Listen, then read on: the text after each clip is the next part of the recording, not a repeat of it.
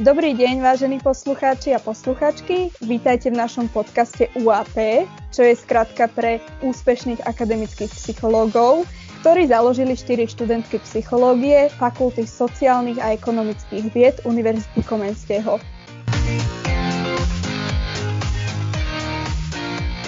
Dnes sme si pre vás pripravili rozhovor s pani doktorkou psychológie Martinou Baránkovou, ktorá učí na našej fakulte. Eh, pani doktorka, ja vám ďakujem, že ste prijali teda naše pozvanie a našli ste si čas na zodpovedanie otázok týkajúcich sa predmetov, ktoré teda na našej fakulte učíte a aj všeobecných otázok zo sveta psychológie.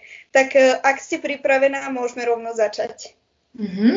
Ja ďakujem v prvom rade za pozvanie aj za celý tento projekt a teda teším sa na rozhovor a pozdravujem poslucháčov. Super, super, ďakujeme. Pani doktorka, tak e, ja by som vás na začiatok poprosila, skúste nám povedať niečo stručne o sebe, nejako sa, nejako sa nám predstaviť, teda nám aj našim poslucháčom nejaké základné informácie, v podstate kto ste, kde, kde ste študovali a tak ďalej. Mm-hmm. Áno, pokúsim sa nejak stručne teda uh, povedať o sebe. Mm, študovala som eh, bakalárske štúdium na Filozofickej fakulte v eh, Trnave na Trnavskej univerzite a následne magisterské aj doktoránske štúdium som absolvovala na Fakulte sociálnych ekonomických vied na Univerzite Komenského v Bratislave. A uh, teda mám za sebou uh, nejaké krátkodobé výcviky v psychoterapii, uh, konkrétne v psychoterapii zameranej na sucit, psychoterapii zameranej na emócie a v rodinnej psychoterapii zameranej na emócie. A teda absolvujem dlhodobý výcvik v logoterapii existenciálnej analýze, čiže aktuálne som frekventantkou a teda pracujem na Fakulte sociálnych ekonomických vied ako výskumníčka, pedagogička a taktiež pracujem uh, v jednom uh, súkromnom zdravotníckom uh, psychoterapeutickom zariadení. Uh-huh, uh-huh. Ďakujem krásne za tento úvod. Moja ďalšia otázka, teda pani doktorka, by bola, rovno by sme prešli ku konkrétnym predmetom, ktoré u nás na fakulte učíte. A teda môžete, môžete nám povedať, na ktorých predmetoch sa naši študenti môžu s vami teda osobne stretnúť a na čo sa študenti môžu tešiť na vašich predmetoch? Mm-hmm. Tak, to, toto asi skúsim nejak najskôr vymenovať tie predmety a potom, potom teda k ním niečo uh, povedať. Uh, študenti sa so mnou môžu stretnúť na šiestich predmetoch uh, a po, zoberiem to tak nejak od toho prvého ročníka. Hneď v prvom semestri, v prvom ročníku bakalárskeho štúdia sa so mnou študenti stretnú na dvoch povinných predmetoch. Prvým je vývinová psychológia a druhým predmetom sú základy neurofyziológie.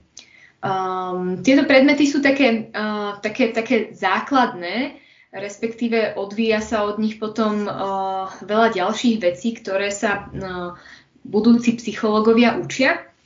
Takže na tej vývinovej psychológie sa naozaj zaoberáme celým životom človeka, od počatia až po jeho smrť a teda prechádzame si všetkými vývinovými obdobiami. A zase na tých základoch neurofyziológie sa nejak pozeráme na to, ako je uh, prepojená naša psychika s tým našim uh, fyziologickým základom, nervovou sústavou. A teda to sú také predmety, ktoré sú síce e, teoretickejšieho charakteru, ale dajú sa veľmi dobre prepájať so skúsenosťou uh, samotných študentov, že ako keby ja rada uh, sa pýtam na nejakú skúsenosť študentov, že ako oni niektoré veci prežívajú, mm-hmm. čo pozorujú vo svojom živote a tak ďalej, pretože to sa dá potom pekne prepojiť s teóriou a vieme uh, vieme si to potom aj lepšie tak zapamätať, keď máme tú teóriu prepojenú s vlastnou skúsenosťou. Takže toto sú prvé predmety, na mm-hmm. ktorých sa so mnou študenti stretnú. A potom a, následne v druhom bakalárskom ročníku a, učím metodológiu kvantitatívnu, čiže to je taký viac vedecký predmet. A ako keby to sú také, myslím, že prvé stretnutia študentov s nejakou tou vedeckou metódou a kde sa, kde sa už nejak začínajú pozerať na to, že ako budú pracovať uh, na bakalárskych prácach, um, aké sú rôzne metódy používané v psychológii a tak ďalej. Mm-hmm. Um, Následne uh, taktiež v druhom ročníku v ďalšom semestri nadvezujeme na tú metodológiu štatistikou, čo teda väčšinou asi je taký predmet, ktorý vyzerá ako strašiak, že štatistika na psychológii väčšinou je to tak, že študenti povedia, že na psychológiu sa hlásili, pretože nemajú radi matematiku, teda ale sú aj takí, ktorí radi majú matematiku, ale teda nie je to ani tak o matematike, tá štatistika, ako skôr o tom, aby sme nadviazali na tú metodológiu a dokázali si uh, analyzovať svoje získané dáta a nejak, nejak uh, overovať svoje predpoklady. Takže to je štatistika. A vlastne v tom istom semestri mám aj povinne voliteľný predmet, uh, ktorý je psychológia v marketingovej komunikácii. Uh, ten teda aktuálne učím a tam si študenti môžu vyskúšať taký cel, takú celkom uh, zaujímavú skúsenosť. Uh, niekoľko rokov spolupracujeme s festivalom Pohoda a máme takú spoloč, taký spoločný projekt, ktorý sa volá Pohoda Ecomenius. A vlastne naši študenti na tomto predmete pomáhajú rekrujtovať dobrovoľníkov pre festival Pohoda a vlastne vytvárajú svoje vlastné kampane, aby mhm. nejak oslovili tých, oslovili teda tých potenciálnych dobrovoľníkov, ktorí sú z radou vlastne študentov Univerzity Komenského a takto si vlastne skúšajú vytvoriť kampaň a reálne zháňajú, získavajú tých dobrovoľníkov, ktorí následne pomáhajú na pohode separovať, čiže ako keby uh, pomáhajú aby aj takýto festival bol zelenší a aby teda po skončení pohody uh, naozaj zostalo letisko úplne uh, čisté. Takže a ešte by som mohla povedať, že tá, táto spolupráca uh, je veľmi oceňovaná, teda Pohoda získala v minulosti aj ceny za najzelenší festival, takže ako keby je to taká, uh, taká vzájomná uh, spolupráca Pohody a našich študentov na tomto predmete. Mm-hmm. A posledný predmet, myslím, dúfam, že som žiadny nevynechala, je tiež povinne voliteľný predmet v magisterskom štúdiu v prvom, v prvom ročníku a to je komunitná psychológia, kde vlastne ehm, nejak sa pozeráme na to, že, že čo pre nás v živote znamenajú komunity, ako sa správame v komunitách. A teraz aktuálne um, sme pridali takú tému, ktorá sa dosť týka celého sveta, rôznych komunít a to je téma pandémie COVID-19, takže tam nejak je to teraz aktualizované o túto skúsenosť, kde bežne tiež študenti uh, robia na svojich projektoch praktických a uh, za normálnych okolností máme komunitnú záhradu, v ktorej si teda môžu aj realizovať tie svoje projekty, kde teda um, môžu aj zažívať uh, cel, celú tú nejakú komunitu aj zvnútra na vlastnom zážitku, kde sa podielajú vlastne na spra- spravovaní alebo nejak uh, živote, chode tej komunitnej záhrady. To bolo asi celkom obšírne, nie stručné. to vôbec nevadí, úplne, úplne super ste odpovedali. Ja vám ďakujem za vašu odpoveď. A mne je veľmi ľúto, keď ste vraveli o tej komunitnej záhrade, že ja v podstate, ako som sem nastúpila, pardon, na, na to magisterské štúdium, tak e, je situácia, aká je a ja som nemala možnosť teda zažiť túto komunitnú záhradu, mm. lebo môže to byť, môže to byť naozaj veľmi zaujímavé, mm-hmm. ale tak dúfam, že, že sa podarí už čoskoro, keď sa opatrenia začnú uvoľňovať teda. Mm-hmm. A samozrejme aj ten projekt, čo je spojený s tou, s tou pohodou, uh, ja som o tom niečo počula na mojej predošlej fakulte, vlastne na pedagogickej, Uh, my sme sa o tom tiež bavili a dokonca uh, my sme mali takú možnosť tiež ísť robiť uh, takéto niečo, že v podstate uh-huh. toto dobrovoľníctvo. Takže je to, je to veľmi super projekt, akože veľmi sa mi páči. A uh-huh. teda môžeme prejsť k ďalšej otázke, pani doktorka. Uh, povedzte, ro, vnímate veľký rozdiel v dištančnej forme vyučovania oproti teda tej prezenčnej? A v podstate, čo považujete za výhody a nevýhody. Mm-hmm. Vnímam rozdiel medzi týmito dvomi uh, formami výučby.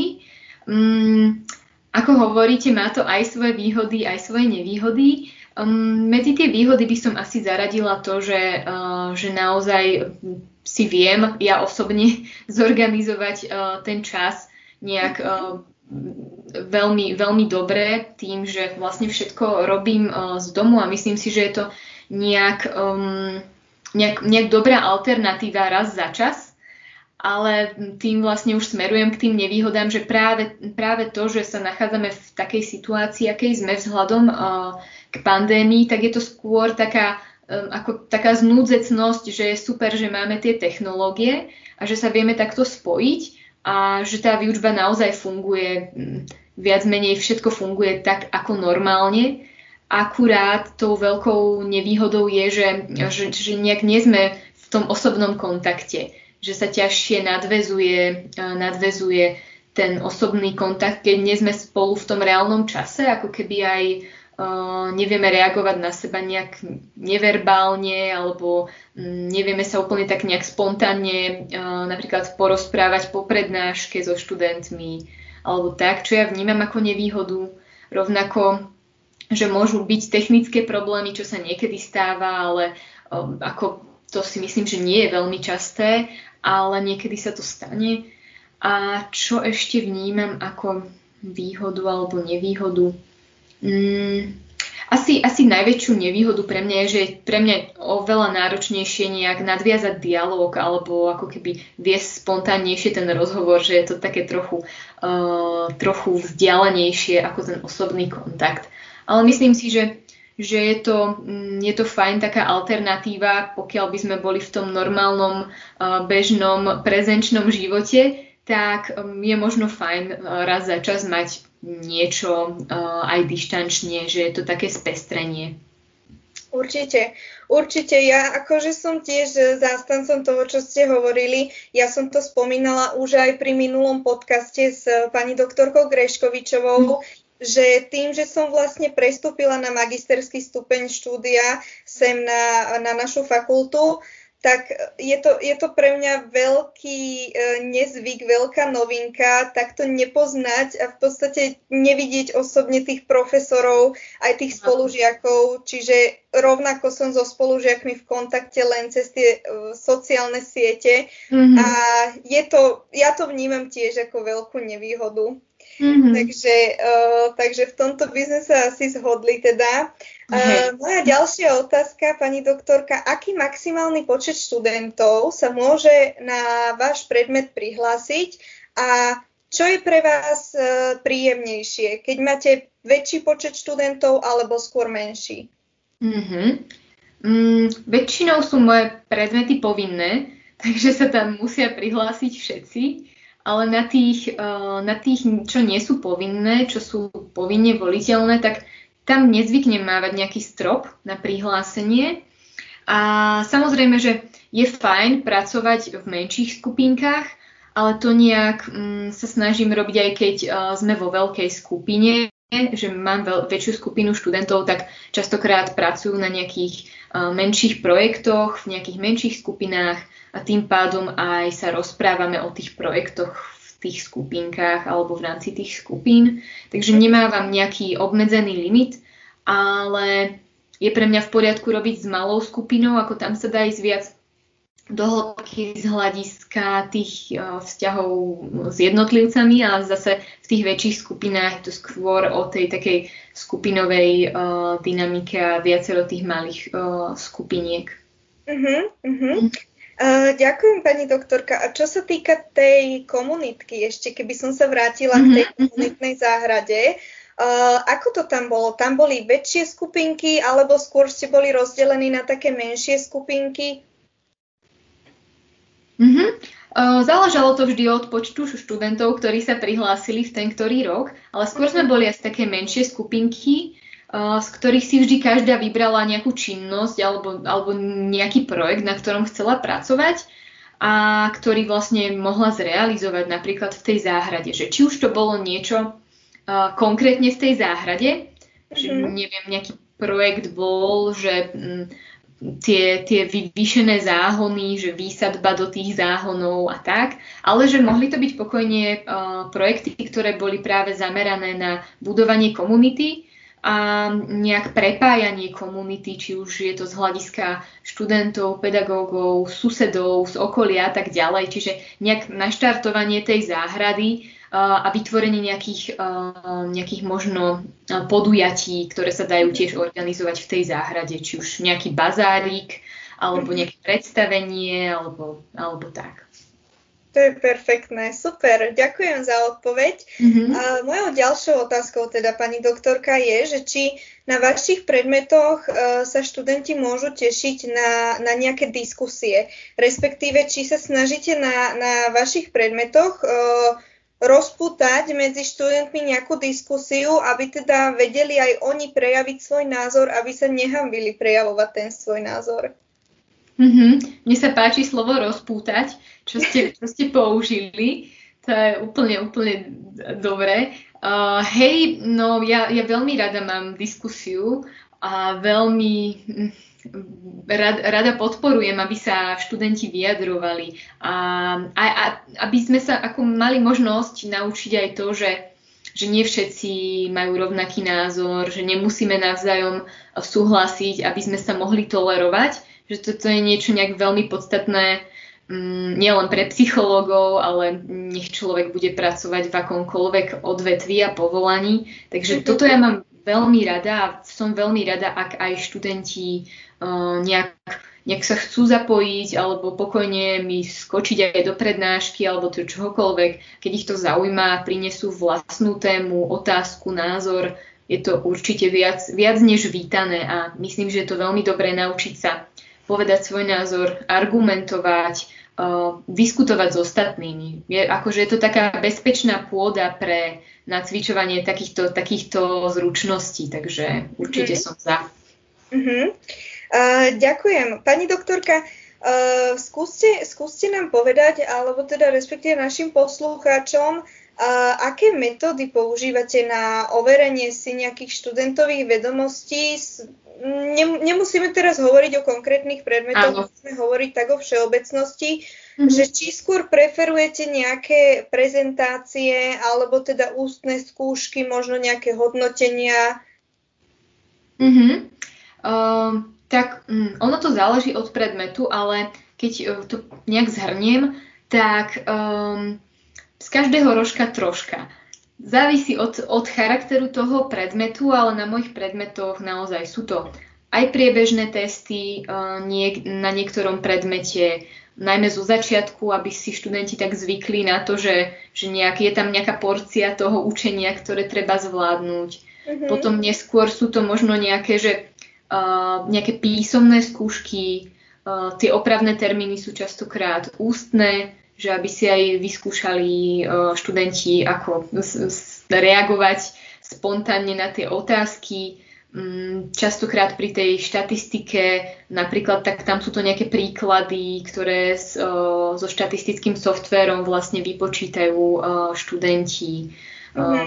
Tom sú to projekty, na tej metodológii robia študenti svoj výskumný projekt, prvý v živote, takže, takže tam je to projekt a na takých tých uh, povinne voliteľných uh, predmetoch sú to tiež nejaké projekty, či už skupinové, uh, ktoré sú zviazané s nejakou písomnou časťou, s nejakou časťou prezentovacou, čiže aby, aby boli ako keby rozvinuté uh, všetky tie všetky tie zručnosti, že či, či už sú to nejak um, naberanie vedomostí, ale aj tie prezentačné zručnosti, aj um, nejak schopnosť čítať s porozumením a písať a tak ďalej. Uh-huh, uh-huh. Uh-huh. Rozumiem.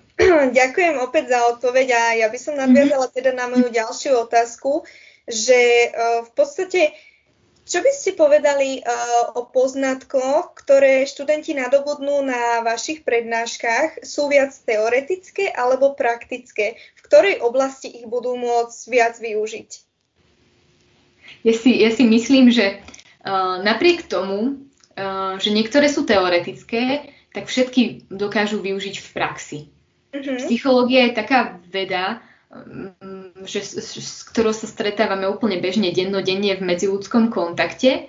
A aj tie Uh, musíme mať vždy nejaký teoretický podklad, aby sme následne mohli si niečo overovať alebo teda um, učiť sa nejaké metódy, techniky a tak ďalej. Uh-huh. A mhm. preto si myslím, že, že veľmi teda využijú v praxi čokoľvek, čo sa, čo, čo sa, čo sa naučia. Áno, áno. Super, super. Ja s vami súhlasím určite. Uh, nemám, nemám viac čo k tomu povedať momentálne. Uh-huh. Uh, čiže Môžeme prejsť na ďalšiu otázku a to teda je, že či uh, vedomosti z týchto predmetov, ktoré ste spomen- spomenuli, uh, sa dajú aplikovať aj v takom bežnom, každodennom živote. Mm-hmm. Dobrá otázka. Uh, myslím si, že áno. Áno. A napríklad už keď si zoberiem tú vývinovú psychológiu, tak uh, každý, každý žijeme uh, svoj život a ako keby prechádzame všetkými tými vývinovými fázami. A že keď, keď si to nejak tak uvedomíme, dáme do vedomia, zvedomíme, že, že čo všetko s tým súvisí alebo čím všetkým prechádzame, tak vieme potom následne, neviem, ako tak vedome uh, pristupovať napríklad k rodičovstvu, Eh, k sprevádzaniu eh, svojich klientov, nech už následne študenti budú robiť eh, detských psychológov, školských, alebo budú robiť so seniormi, alebo budú robiť psychoterapeutov. Čiže, čiže toto je niečo veľmi každodenné, niečo, niečo s čím sa budú stretávať. Uh-huh. A napríklad, mm, napríklad ale aj tie, tie vedecky zamerané uh, predmety, uh-huh. uh, tie tiež si myslím, že sú zamerané na také každodenné veci, pretože študenti si následne rozvíjajú kritické myslenie, učia sa o tom, ako sa vytvára vedecké poznanie, ako sa overujú uh, hypotézy, uh, čo, to je, čo to je štatistika, o čom nám vlastne hovorí. Čiže tým pádom dokážu si nejak um, tiež uh, s týmito získanými vedomosťami prečítať a overiť nejaké informácie, ktoré napríklad, ku ktorým sa dostanú cez médiá a podobne. Čiže dokážu kriticky posudzovať to, s čím úplne bežne denne sa stretávajú. Uh-huh, uh-huh. Super, super. Ďakujem pekne. Uh, pani doktorka, Povedzte mi, po strednej škole ste mali hneď jasno, na akú vysokú školu pôjdete, vlastne aký odbor si zvolíte ďalej, alebo čo vás zaujalo práve na psychológii? To je tiež výborná otázka. Ja sa, ja sa usmievam, lebo mm, e, tak by som povedala, že, že študovať psychológiu bol odjak živa môj sen že to bolo ešte niekde na základnej škole, také nejaké uh, veľmi, veľmi také nešpecifické, ale vždy som vedela, že chcem robiť s ľuďmi. A následne po strednej škole mi to bolo jasné. Aj keď tá moja cesta bola taká trochu klukatá, ale teda na strednej škole som študovala obchodnú akadémiu a skôr som sa videla v nejakej teda tej pracovnej psychológii, ale vedela som, že, že budem robiť psychológiu určite áno. Uh-huh, uh-huh. To je krásne, keď sa človek takto dostane nakoniec k tomu, k tomu vysnenému, v podstate by som to nazvala tak. Uh-huh. Uh, dobre, a teraz by sme si dali možno zo pár otázočiek na také odľahčenie, čo sa netýkajú zrovna teda našej fakulty. Skúste mi povedať, pani doktorka, čo vám pomáha na odbúranie stresu? Fú, na odbúranie stresu. No, tak to je viacero, viacero vecí. Uh, teda mm, veľmi rada mám pohyb a teda mhm. kaž, každé ráno, minimálne každé pracovné ráno začínam uh, behom, uh-huh. že veľmi rada, teda veľmi skoro ráno vstanem, idem si zabehať a to si uh-huh. myslím, že je super začiatok dňa. Keď, keď sa to dá, tak potom si ešte aspoň chvíľku čítam, nejakú knižku, že niečo, čo iba čisto je pre môj záujem uh-huh. a mhm. čo ma baví. Uh-huh. A v poslednom čase uh, si veľmi, veľmi rada malujem a to mi veľmi pomáha tiež odbúravať stres, ako keby sústrediť sa na tú jednu činnosť uh, tu a teraz a jednoducho miešať tie farby a dávať ich nejak na, na papier. Takže to, toto mi veľmi pomáha. Uh-huh, uh-huh. Pani doktorka, považujete sa skôr za introverta alebo extroverta? Si by som povedala, že ja seba osobne považujem skôr za introvertku. Mm-hmm. Uh, aj keď navonok to môže pôsobiť uh, inak, na prvý, na prvý pohľad a um, že ako keby mám veľmi rada spoločnosť ľudí, ale nejak uh, potrebujem aj tú svoju samotu a potrebujem nejak čerpať uh, tie zdroje zvnútra. Častokrát, že aj tie činnosti, nejaký beh, malovanie, čítanie, že, že veľakrát potrebujem nabrať, uh, nabrať tú energiu v tej samote. Uh-huh, uh-huh. Ďakujem krásne. A teda už sa pomaličky blížime k záveru a teda v podstate aj moja posledná otázka by teda bola, e, čo by ste, pani doktorka, odporúčili našim súčasným alebo aj budúcim študentom psychológie? Mm-hmm. Tak, toto znie taká dôleži- ako taká dôležitá otázka. Tak mm, ja možno dám tak, takú jednoduchú radu alebo odporúčanie, že, že mhm. ak ak um, už sa rozhodnete pre to štúdium psychológie a je to niečo, čo vás baví, tak, um, tak si to skúste čo najviac užiť a získať z toho čo najviac uh, pre svoj osobný život, pre svoj budúci pracovný život. Čiže že nejak, nejak z toho skúste načerpať čo najviac. Že to je asi taká podľa mňa, podľa mňa uh, a, a pre mňa taká, um, taká rada do života. Mm-hmm. Dobre, pani doktorka. Tak teda uh, dospeli sme k záveru.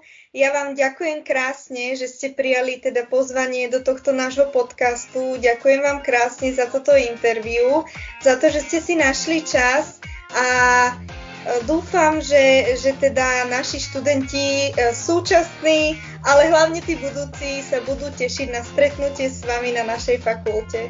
Ďakujem ešte raz. Ďakujem pekne za rozhovor a určite sa budem tešiť na stretnutie so všetkými uh, novými študentmi. A vám, vážení poslucháči a posluchačky, ďakujeme za počúvanie nášho druhého dielu podcastu UAP a tešíme sa na vás už o týždeň, kedy našim hosťom bude pán docent Radomír Masaryk.